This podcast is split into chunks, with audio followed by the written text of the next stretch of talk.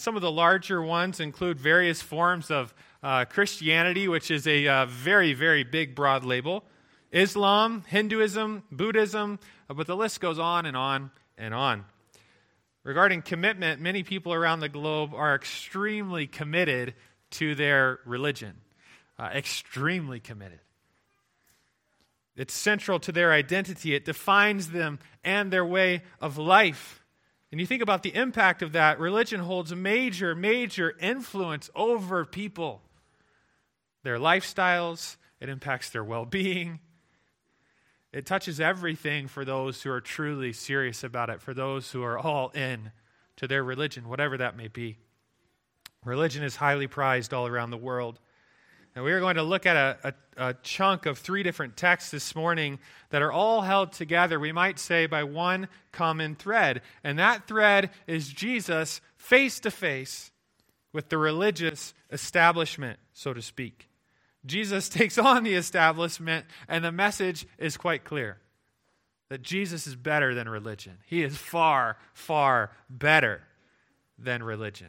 I invite you to join me beginning in, in Mark chapter 2 verse 18, and we are going to read all the way through chapter 3, verse 6.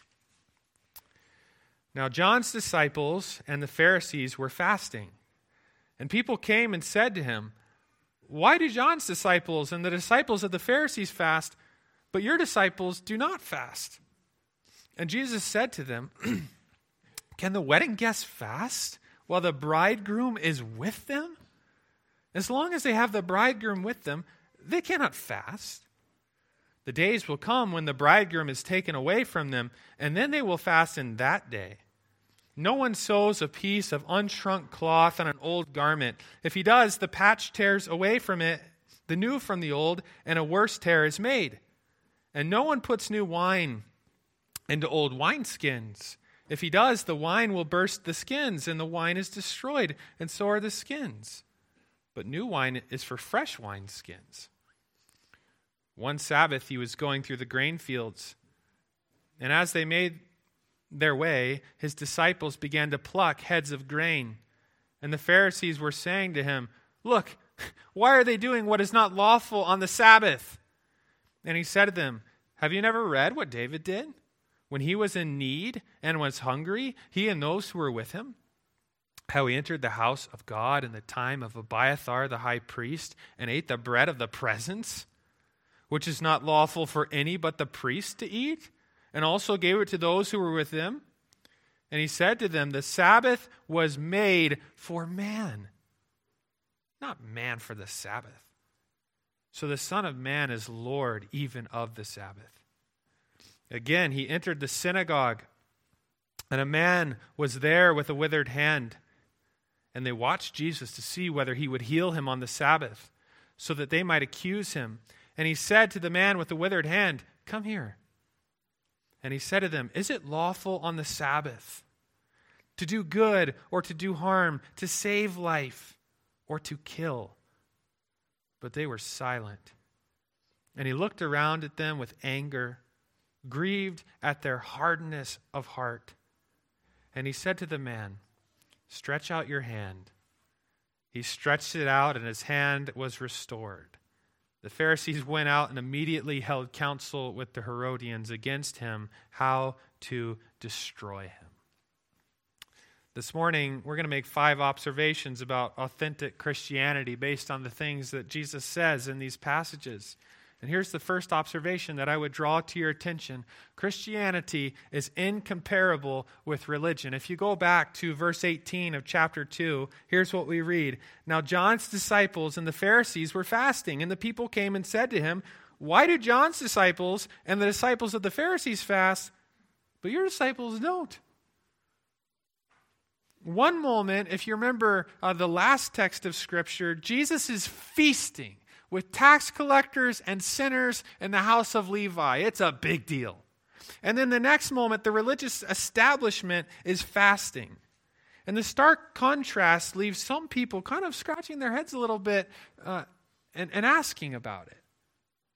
And their question essentially lumps three groups of disciples together, all in the same sentence, as if they're similar to each other. You know, there's like the disciples of John, and there's the Pharisees, and then there's your disciples, and why aren't you doing what everybody else is doing?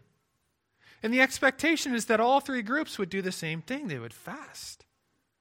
And when Jesus' disciples don't, it's surprising. What are the three groups of disciples mentioned in this verse? Well, you have the disciples of John the Baptist. Uh, their roots would have been in Old Testament Judaism.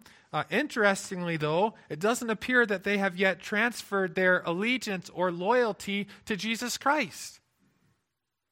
So, as you think about them, think Old Covenant Judaism. And then there's the disciples of the Pharisees. Uh, these guys are condemned again and again in the New Testament. They're legalists who are promoting extra biblical tradition as if it were equal to the law of God. If, as you think about them, think about Judaism plus. Judaism plus, plus, plus, plus, plus, a ton of tradition and a ton of extra rules. Think, basically, just think misery, and you'll have the idea, right? And then there's the disciples of Jesus. They've got problems. I mean, no question about that. But they are following Jesus. And as we think about them, what we think about is, is life and gospel and Jesus. Though Christianity often gets compared with religion and other religious groups, it is not the same. Authentic Christianity is in a category all its own, which Jesus is about to show and which is starting to manifest itself in this storyline. Uh, our, our, kids, uh, you think about when your kids are really young, if you have them, or, or, maybe you see a preschooler's book in school, and it's, it's all like pictures because they can't read yet, and the instructions say something like this you know, find the picture that doesn't fit with all the rest. And it's a line of pictures, and it's like elephant, elephant, car. Okay, which one doesn't fit? The car. Ball, ball, pizza. Ice cream cone, ice cream cone. House. Right? Which one doesn't go in the group? And in this case, in this story, it's religion, religion, Jesus. These things are not comparable. You shouldn't, don't think of them as all in the same string as they're all kind of the same. No, they're not. Christianity is incomparable with religion. In fact, Jesus is better and superior than religion. So as you think about Jesus, I just want to just let's just make sure it's straight in your head. As we think about Jesus, we are not talking about religion. And Jesus and all that he stands for, it's something different. Second observation about authentic Christianity Christianity is marked by joy. The Old Testament law required one day of fasting per year on the Day of Atonement. And it was a day of mourning for sin. And there's going to be talk here about fasting. Just to be clear, Jesus is not against it. Okay, it's just the context in which this conversation is happening. But the Old Testament law required one day of fasting per year on the Day of Atonement. It's a day of mourning for sin. But it doesn't appear to be the Day of Atonement here. So why are these other two groups fasting? Sometimes fasting was done as a sign of mourning and grief. But that wasn't the only reason. Or it was sometimes done when there was a big, big need. I mean, there is something weighing on people's hearts, and, and it is huge. And so they're fasting, and often with that, they're pausing to pray about whatever this massive thing is that's on their minds and on their hearts. At this time, fasting was also done to pray that the Jewish Messiah would come. Well, you think about the disciples of John, perhaps John's disciples are fasting to mourn John's imprisonment that we read about back in chapter 1, verse 14. And perhaps they're fasting to pray for their leader's release from prison. And the Pharisees, well, the Pharisees actually fasted on Mondays and Thursdays as an act of self righteous devotion. Luke 18, 11 to 12 in Luke 18, 11 to 12, a Pharisee boasted, uh, he, he boasts, he says, God, I thank you that I am not like other men. Extortioners, unjust, adulterers, or even like this tax collector that's standing over here. And then he makes this statement I fast twice a week. I'm a good little Pharisee. And the Pharisees as well often tried to look a little bit haggard as they fasted, you know, just so everyone would know. Hey, look, I'm fasting. I'm really spiritual. And I, what's really ironic is as the Pharisees fasted, they were often the ones praying for the coming of Messiah. And people asked Jesus, okay, Jesus, why don't your disciples fast? I mean, Jesus could have just said, because I am the Messiah and I'm here. And it's cause for joy and celebration. But instead of just coming out and, and saying something like that, Jesus shares a picture instead because it's worth a thousand words. Look at verses 19 and 20. And Jesus said to them, here's his answer Can the wedding guests fast while the bridegroom is with them? As long as they have the bridegroom with them, they cannot fast. The days will come when the bridegroom is taken away from them, and then they will fast in that day. Uh, wedding, weddings uh, at the time consisted of seven days of feasting and celebration. I mean, they were grand, joyous occasions where everything is stopping to celebrate for an entire week. And here, uh, if you're following closely the parallels, Jesus is the groom and his disciples are the wedding guests. What type of person in his right mind would fast on such a joyous occasion as a wedding? That would be ridiculous. Weddings aren't for fasting, weddings aren't times of sorrow. By the way, the Old Testament refers to never refers to the Messiah as the groom or Israel's husband. It reserves that role for the Father, God the Father. Jesus is making a, a sort of veiled statement here. The groom in the Old Testament is God the Father. And here in this text, it's Jesus. And what's happening is Jesus is being equated with God. Jesus is making a statement about who he is. The followers of Jesus have immeasurable joy tied directly to the presence of Jesus himself. His presence brings joy, his absence brings sorrow. Look at verse 20. The days will come, Jesus says, when the bridegroom, he's speaking about himself, is taken away from them, and then they will fast in that day. A day would come when Jesus would be taken away, and, and the original wording implies the idea that it, it could have been like violently taken away. And then the disciples, when that happened, that's when they would fast. That's when they would show this expression of sorrow and mourning. But not today, Jesus says because the groom is here. Some think this is a, a, a reference of the groom being taken away. Some think, it, think it's a reference to the ascension of Jesus when he went back up to heaven and he's no longer physically in the presence of his people. But it's more likely a reference to the crucifixion. The disciples would fast and they would sorrow then because Jesus was gone, crucified. But the story continues, and the story goes on that three days later, Jesus rises from the grave, and then a little bit later, he ascends up into heaven. And what does he do after he ascends into heaven? On the day of Pentecost, he sends his Spirit. He sends the Spirit of Christ to dwell within his followers. And that is where he dwells today. Jesus dwells within his followers and gives them joy. His presence is cause for celebration, not solemnity. And that is one of the, the big points that Jesus is getting across to the religious establishment, so to speak. Authentic Christianity is marked by joy even in the midst of grief. Jesus is better than religion. And almost, maybe he's even saying to the Pharisees and these people that are asking, when has your religion ever given you true joy? It can't. And we could look all around the world today and look at all different uh, religions and very people who are very, very busy with their religion. And we could ask, when has this actually given you joy? Do you see people with joy? But Jesus gives it. And if you are a follower of Jesus and you'd say, He is my Lord and He is my Master, uh, maybe it's worth all of us pausing and asking, What is my joy tied to today? I understand my happiness, it will ebb and flow. based on life circumstances, but do I have joy in Christ? Where are you looking to find that?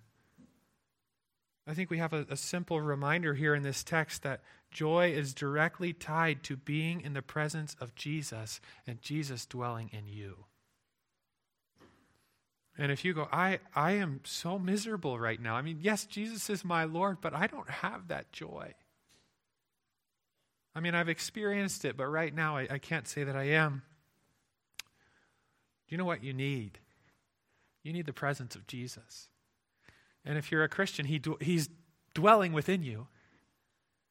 But one of the greatest things you could do is, okay, God, I'm going to sit down in the presence of you before the pages of your word, and you've spoken word after word after word, and I'm just going to listen to you talk.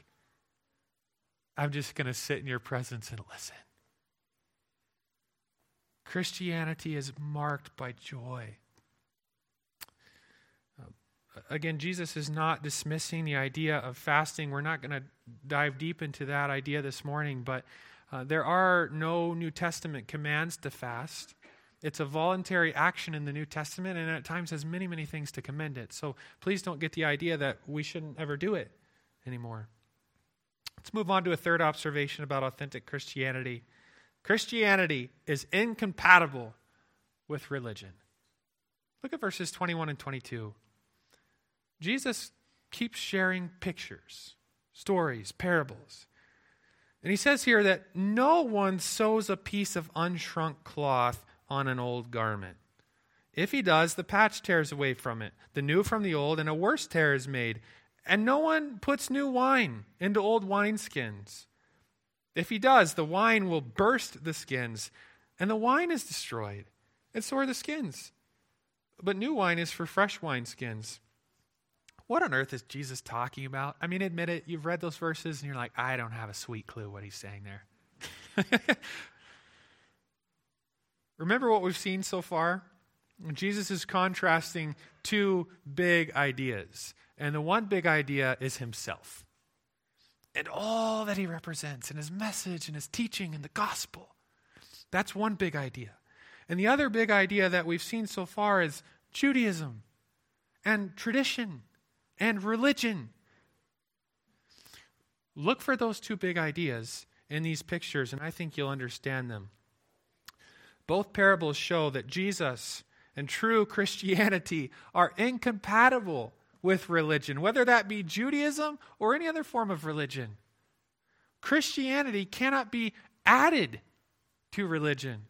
And Jesus conveys that through the parable of the cloth and the garment. He, he says basically, listen, you don't, you don't take a new piece of unshrunk cloth or material and stitch it onto an old, tattered garment to try to patch it up. The new piece will shrink when it gets washed and it's going to damage that garment further. You just don't do that. What's the meaning of, of that story? Well, Jesus is conveying that the old covenant had been broken and it needed patching, so to speak. But Jesus wasn't there to patch it up. Jesus wasn't there uh, to, to try to, well, let's see if we can sew the old covenant back together. Jesus was there to make a new covenant. And the gospel is not an addition to or a correction to the old covenant. It's, it's a replacement, it's a fulfillment. It may have similar roots, but it is new. And further, you cannot take and add the pure gospel of Jesus Christ uh, to any form of religion or tradition, thinking about the Pharisees. You can't add Jesus to anything without destroying everything. You can't take religion and try to patch its holes with Jesus. You can't say, I've got this great religion and Jesus is part of it. Christianity cannot be added to religion. And, and then he adds another piece Christianity cannot be contained by religious forms. And Jesus conveys that through the parable of the wine and the wineskins. A fermentation would begin immediately when gra- uh, grapes were trampled under, underfoot in, in a wine vat. And then the wine would eventually be placed into wineskins where it would release gases and pressurize as the fermentation process continued. Wineskins were made from animal hides like goat leather And if you got a brand new wineskin, it's, it's somewhat flexible and is going to expand uh, along with the fermentation process. It's going to have some flex to it, which is needed. An old dried out wineskin, though, couldn't handle that and would simply burst under the pressure, and all the wine would be spilled out and lost. The wine and the skin would be destroyed. What's the meaning? Well, Jesus is conveying that Christianity, me, the gospel, the good news cannot be contained by dried out old religious forms. Jesus and the gospel do not fit into religious systems and structures. Religion is actually torn apart and burst apart by Jesus. And this message. It is foolish to try to put the new way of Jesus into old forms. The new way cannot be contained within Judaism, it cannot be contained within the traditions of the Pharisees. It cannot be contained within the legalistic religion of men. Christianity is totally incompatible with religion. Jesus is better than religion. And the Pharisees are sitting there, and the disciples of John, and who knows what's going through their heads. Maybe some of them are thinking or starting to realize that my religion has been torn apart and burst open by Jesus. Jesus is dismantling everything that I hold dear. Do I accept Jesus or do I try to salvage what I have? And, and the point is clear you can't salvage what you have. The only option is to embrace Jesus instead. You, you cannot take your religion and tack Jesus onto it. You cannot say, I have this religion where I perform and where I do and where I achieve, and Jesus is part of that. I do, do, do, do, and I go through all these different routines and this and that and the other, and Jesus is part of that. I have the Bible too as part of my religion. No, Jesus says. Jesus did not come to reform you, but to regenerate you, to make you new. He didn't come to improve you but to give you new birth and make you new. You need Jesus, and that's the message he's conveying. I want to ask you are you trying to attain God's favor through a combination of Jesus plus you? Okay, here's what I need to do, and I need Jesus too. Jesus is blowing that to pieces. It doesn't work that way. You can't take me and attach my gospel to you and your good works and think you have a solution. That doesn't work. A fourth observation about authentic Christianity Christianity is marked by blessing, not burden. I want you to look at verses 23 and 24 with me. One Sabbath, he, Jesus, was going through the grain fields and they made their way, his disciples, as, and as they made their way, his disciples began to pluck heads of grain. And the Pharisees were saying to him, Look, why are they doing what is not lawful on the Sabbath? Oh, the Sabbath. So important to the Pharisees. Jesus' disciples walked through the grain field on the Sabbath and as they did so, they picked heads of grain. And you might think, oh, they were stealing. They shouldn't be doing that. No, actually, the Old Testament law made provision for exactly what they were doing. But as they walked through the grain field on the Sabbath, they picked some heads of grain, and they would have, uh, with those heads of grain, they would have rubbed them in their hands, uh, crushing them up a little bit, blown away the chaff, and eaten what remained. This was legitimate, as I mentioned, according to the Mosaic law, but the Pharisees cried foul, and they viewed it as that's reaping. You're working on the Sabbath. And they considered it as work, which was forbidden on the Sabbath. And basically, the Pharisees, I mean, they just sucked the life and joy out of everything. And Jesus replies to them in answer with an Old Testament story in verses 25 and 26. He says, And he said to them, Have you never read what David did when he was in need?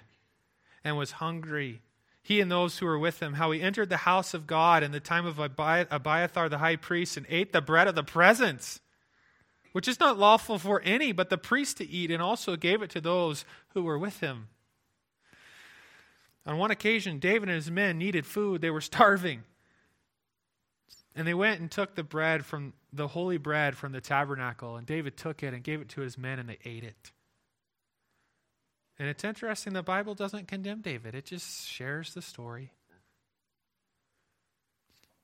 The law of need and life take precedence and transcend the ceremonial law that the, the, that the Pharisees had become so hung up with. It was like they were missing the big picture somewhere in there.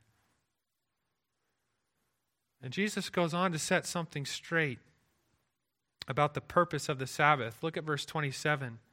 And he said to them, The Sabbath was made for man, not man for the Sabbath. God instituted the Sabbath at creation long before the Mosaic law even existed.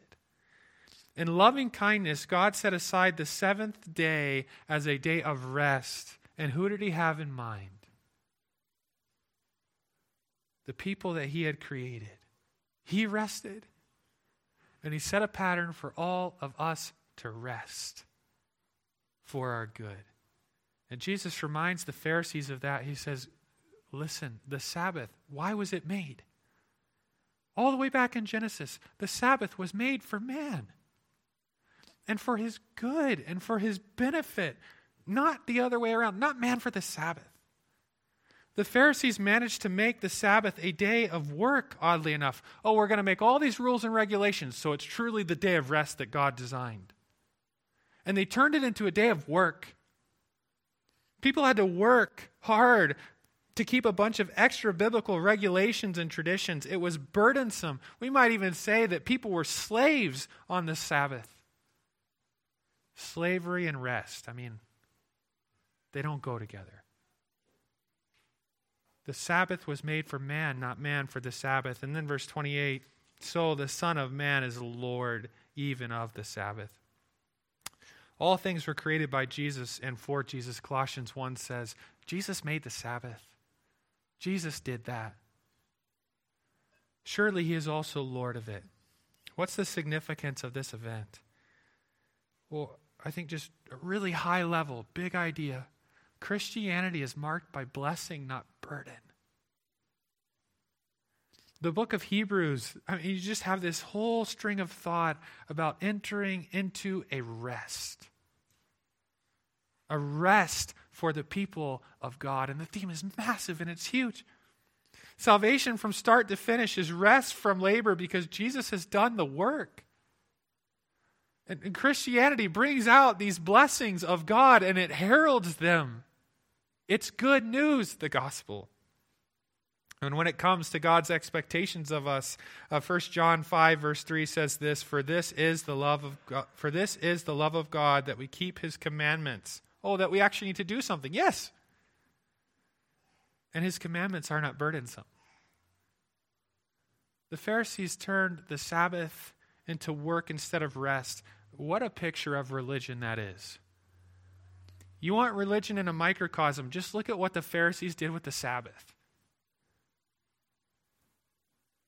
People working hard as little legalists and slaves to attain the favor of God and earn salvation. What a huge, enormous burden. It can't be done. Religion has a way of distorting, twisting, and taking away all of God's blessings. It just, that's what it does. I really don't like moving. Um, I don't like moving heavy things, especially up and down stairs. Uh, when I was 15 or 16, I was working for my stepdad at a fire uh, water restoration company. And there was this hotel that had had some fire in the kitchen or something. It set off the sprinkler system in the entire hotel. The whole thing had to be gutted. And so our job was to go into that hotel. One of our one of our tasks was to go into that hotel and remove all the furniture. And oddly enough, it didn't have um, I don't think it had elevators, or they didn't work, or the furniture was too big to fit in there.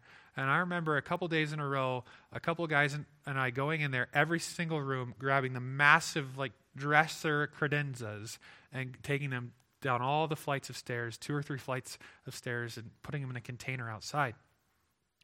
And if you've ever moved furniture like that um, up or down stairs, if you're the poor guy on the bottom, I mean, the guy on the top, like, he can hardly reach the thing, you know, but he doesn't have the weight.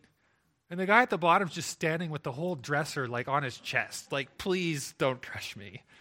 You know, and your fingers are slipping and you've got the weight. And I mean, we must have done that 50 to 100 times to get clear out all those rooms. And I mean, just the weight. I mean, you feel it in your fingers and your back and your legs, and things are slipping and it's crushing. And here it goes. I'm about to get into the. I'm to it's to happen right here. I'm to get crushed right on this stairwell. And the feeling of setting a weight like that down and just, whew, it's amazing, isn't it? And that's religion. It is a weight that is far too great to bear. It's like you're trying to, to, to, to get this massive weight up the stairs, and it's all on your chest. You can't do that. And Jesus is here to say to people, you know, you know you can set all that down. Christianity is marked by blessing, not burden. Jesus is better than religion, and Jesus wants to set people free from the weight and burdens of religion and give life and joy and freedom and peace. His rules and commands are good and not burdensome. I want to ask you how, as you look at whatever it is you're doing, how, how is it that you feel right now, so to speak? And maybe there are some of you, you, you sit here right now and you're like, that's exactly it. That's exactly what I've been trying to do. I mean, I've been like up the stairs with the dresser on my chest and the, the weight and the pressure, and I've been like, this, this is my relationship to God or whoever it is that I'm trying to earn favor with. Are you living under religion's weight? Remember, back to the first point religion and Jesus, not the same thing. Not the same thing at all. And Jesus has an inv- invitation for you. Let all the weight of religion fall. Jesus wants to give you life. This is not about you performing. This is not about you doing. This is not about you earning the favor of God and checking off this box, this box, this one, and this one, and then maybe God will like you and you'll be good enough. No, Jesus came with good news, telling people to repent and believe the gospel and that he was going to carry all the weight of sin. And he took all that to the cross and he paid for it and he lived perfectly in your and my place. I want to say a few words too about an idea maybe you might think of. Um, in the Bible, we have God's rules, and in your house, you might have house rules. We have some house rules for our kids, like um, no talking after bedtime. I mean, we'll put our kids to bed, and if we let them, it's just like, especially the girls. The girls are particularly guilty. Just it's like it's like eleven o'clock, and they're just loving it, laughing, cackling, running around. I mean, whatever. And so, no talking after bedtime. That's the rule. Well, our kids could find out that your kids talk after bedtime. And they might come up to me and say, Daddy, did you know that the Joneses kids talk after bedtime? They're really bad. right? That's a house rule. And our house rule doesn't apply in your home. God's rules are different, though. They apply everywhere, like this one honor your father and mother. That's a God rule, right? Well, I think when we look at this text, we want to remember that when personal standards and expectations get elevated to God's standards, and then they get imposed on others as the standard by which they are measured, that's wrong. And that's what the Pharisees were often doing. Okay, we've got God's rules over here, but here's our massive list, and you're not doing that. Watch out for that. Don't set up extra biblical standards of righteousness for yourself or for other people. And, and it's so easy to do this. Oh, well, people should be, they should be living like this. They should be doing that. If they were really godly, they would live exactly like I do and abide by all my personal standards for myself or how I choose to live my life. That's what the Pharisees did. And it's wrong. and it's not gospel. One final observation about authentic Christianity is that Christianity is marked by love, compassion, and care. Look at chapter 3, verses 1 and 2. Again, he entered the synagogue. Okay, so it's a Sabbath, right? And a man was there with a withered hand. And they watched Jesus to see whether he would heal on the Sabbath so that they might accuse him. It's the Sabbath. Jesus is in the synagogue, and there's a man with a withered hand. And the Pharisees are sitting there. They, they show up at the end of this passage, but they're sitting there hoping that Jesus is going to heal this guy. Because if he does, they'll have him, or so they think. And their argument being something like this it's okay to help some someone in a life-threatening situation on the Sabbath. You know, like they're they're gonna they're they're gonna bleed out. We should probably run over and like get a band-aid. But anything else can wait. And we see the Pharisees' hard heartedness. Look at verses 3 to 5. And he said to the man with the withered hand, Come here.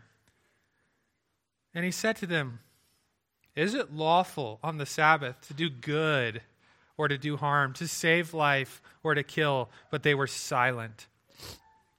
And he looked around at them with anger, grieved at their hardness of heart, and said to the man, Stretch out your hand.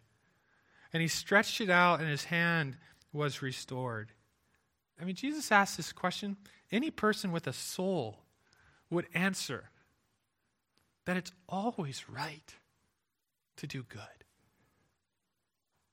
No one could fathom a different answer except perhaps for a person who had been so trained and accustomed to thinking that uh, the way that we are made right with God is by observing a set of rules and regulations and being so hung up on that that you don't even see people anymore. Well, the Pharisees, they have no answer to Jesus' question. And next, we see the goodness of Jesus contrasted with their hard, hard hearts. Look at verses 5 and 6.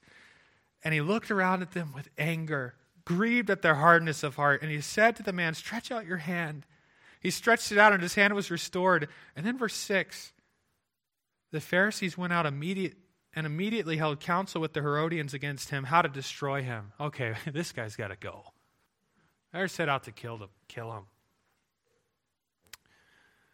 Jesus loves, cares, and is full of compassion.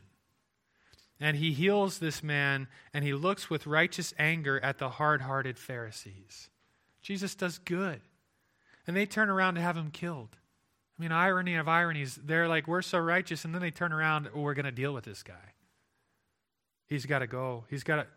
I mean, they're literally, the end of the story is he's killed. Jesus is good, not these religious men. And what we actually see in them is great, enormous hypocrisy. What's the significance of this story? Well, Christianity is marked by love, compassion, and care. And often religion has a way of producing hard heartedness and hypocrisy, and the two are not comparable. The gospel does not do that. Jesus does not produce that within us. Christianity is marked by love, compassion, and care. Jesus is better than religion. On this point, maybe it would be good uh, to use this whole idea as a litmus test. Do you see yourself? Uh, do you see in yourself the love, compassion, and care that we see in Jesus in this story? Do you see that in yourself towards other people? And if you don't see that, I think the, the first question is Is all that I have just religion? Do I have Jesus dwelling within me even to start with? And I, and I think a follow up question to that is okay, if I am truly a son of God, I am truly a child of God, has my authentic Christianity just turned into religion somehow? That I, I've lost the heart of Jesus and I'm taking the glorious gospel and good news of Jesus and I've lowered it down to just religion. Also, the Pharisees' hearts were hard. But they were doing all kinds of moral things. I mean, Jesus, he, he's angry at their hard heartedness. And yet, look at all the things that they're doing. I fast twice a week. I do. Blah, blah, blah. Religion does not address the heart. How could it? It addresses behavior and what you do and self improvement and all those kinds of things. But it can do all that somehow without actually addressing the heart. But Jesus does. Jesus and the gospel go straight to the heart and, and give you a new heart and start to transform you from the inside out. Religion does not produce change, only Jesus can do that. You can have all the right information, and you can not have the life of Jesus, and you can be self deceived for years. These guys think they're good. You can come sit in these chairs every single Sunday. You can grow up in a Christian home, and mom and dad can teach you the Bible, and you can have so much truth. And Christianity, as it's called by so many, could be your way of life. And you could come be a part of this sort of thing every single Sunday. You could read your Bible and you could still be missing something. And so I want to ask you what is it that you have exactly? Do you have what the religious establishment in Jesus' day had? Or do you have what only Jesus can give? Jesus just dismantled religion it cannot give you joy. It is a crushing burden. It is a crushing weight, and it hardens people's hearts. It doesn't change the heart. The only thing that happens to people's hearts in religion is hardness. In fact, it really doesn't address the heart at all. It can't bring about any real change. But Jesus can. Jesus is better than religion, and there is no alternative to him. He is what you need, and he will give you rest. And so I just want to close with, with what Jesus said in, in Mark chapter 1 when he was preaching The time is fulfilled, the kingdom of God is at hand. Repent and believe the good news. Jesus has given you an invitation to cry out to him and say, God, I am a sinner. I cannot be good enough to earn your favor. I am a sinner. Cleanse me. Forgive me. You died for me on the cross. You rose again, and I'm going to rest in your work and your performance and your love for me. Will you bow your head with me at this time?